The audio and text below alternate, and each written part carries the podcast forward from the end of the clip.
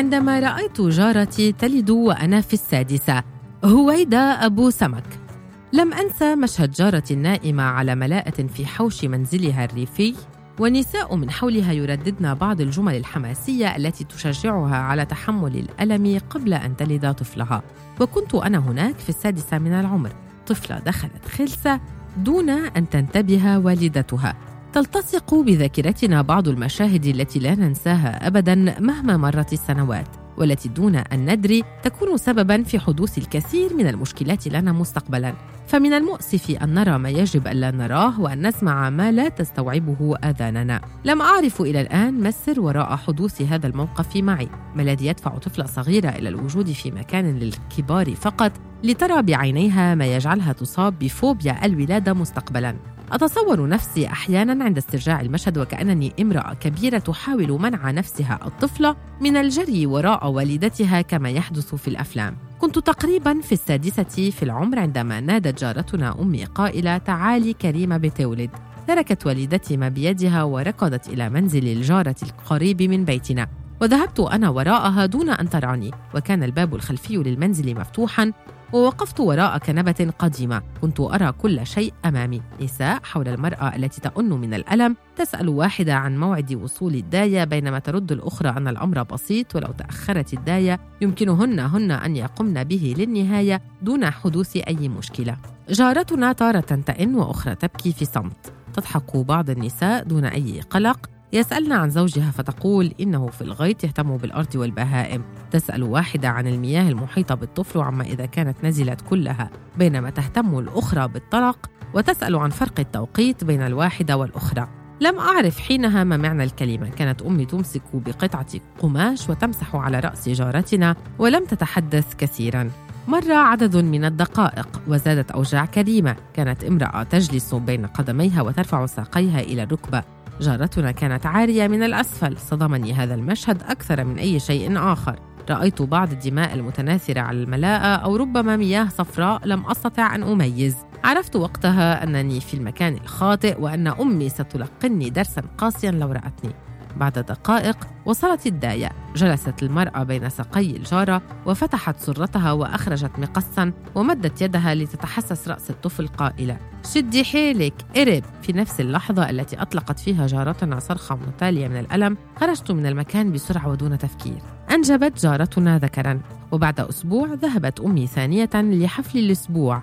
وقت ذاك كانت تريدني أن أذهب معها ولكنني لم أحب ذلك رافقتها شقيقتي الوسطى. لم تعرف أمي إلى الآن أني ذهبت وراءها ولكنني أخبرت شقيقتي الكبرى التي لامتني كثيرا بسبب تطفلي. لم أنسى ما رأيته هناك وعندما كبرت كنت أسأل نفسي هل كان هذا ما يحدث عادة مع المرأة. التي تلد أم أنها فقط ظروف القرية الفقيرة التي نشأت فيها.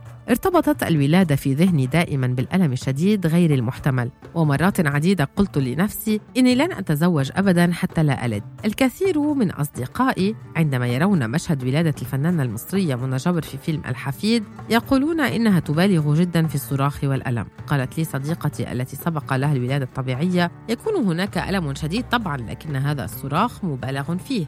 فعندما تلد لا تستطيع الصراخ بمثل هذه القوة ولكن رغم كل الآراء المتباينة حول هذا المشهد كان يمثل حالة من الرعب بالنسبة لي كان هو المثل لما سأتعرض له في حالة زواجي وانجابي في الفيلم تلد منى جبر في المنزل بمساعدة والدتها وتجسد الآلام والمعاناة التي تتعرض لها المرأة التي تلد طفلها من خلال الصراخ والتعرض والتأوه الشديد لساعات طويلة. حتى أن شقيقتها التي كانت حاملا تخاف مما ينتظرها فتفر من المنزل مع والدها.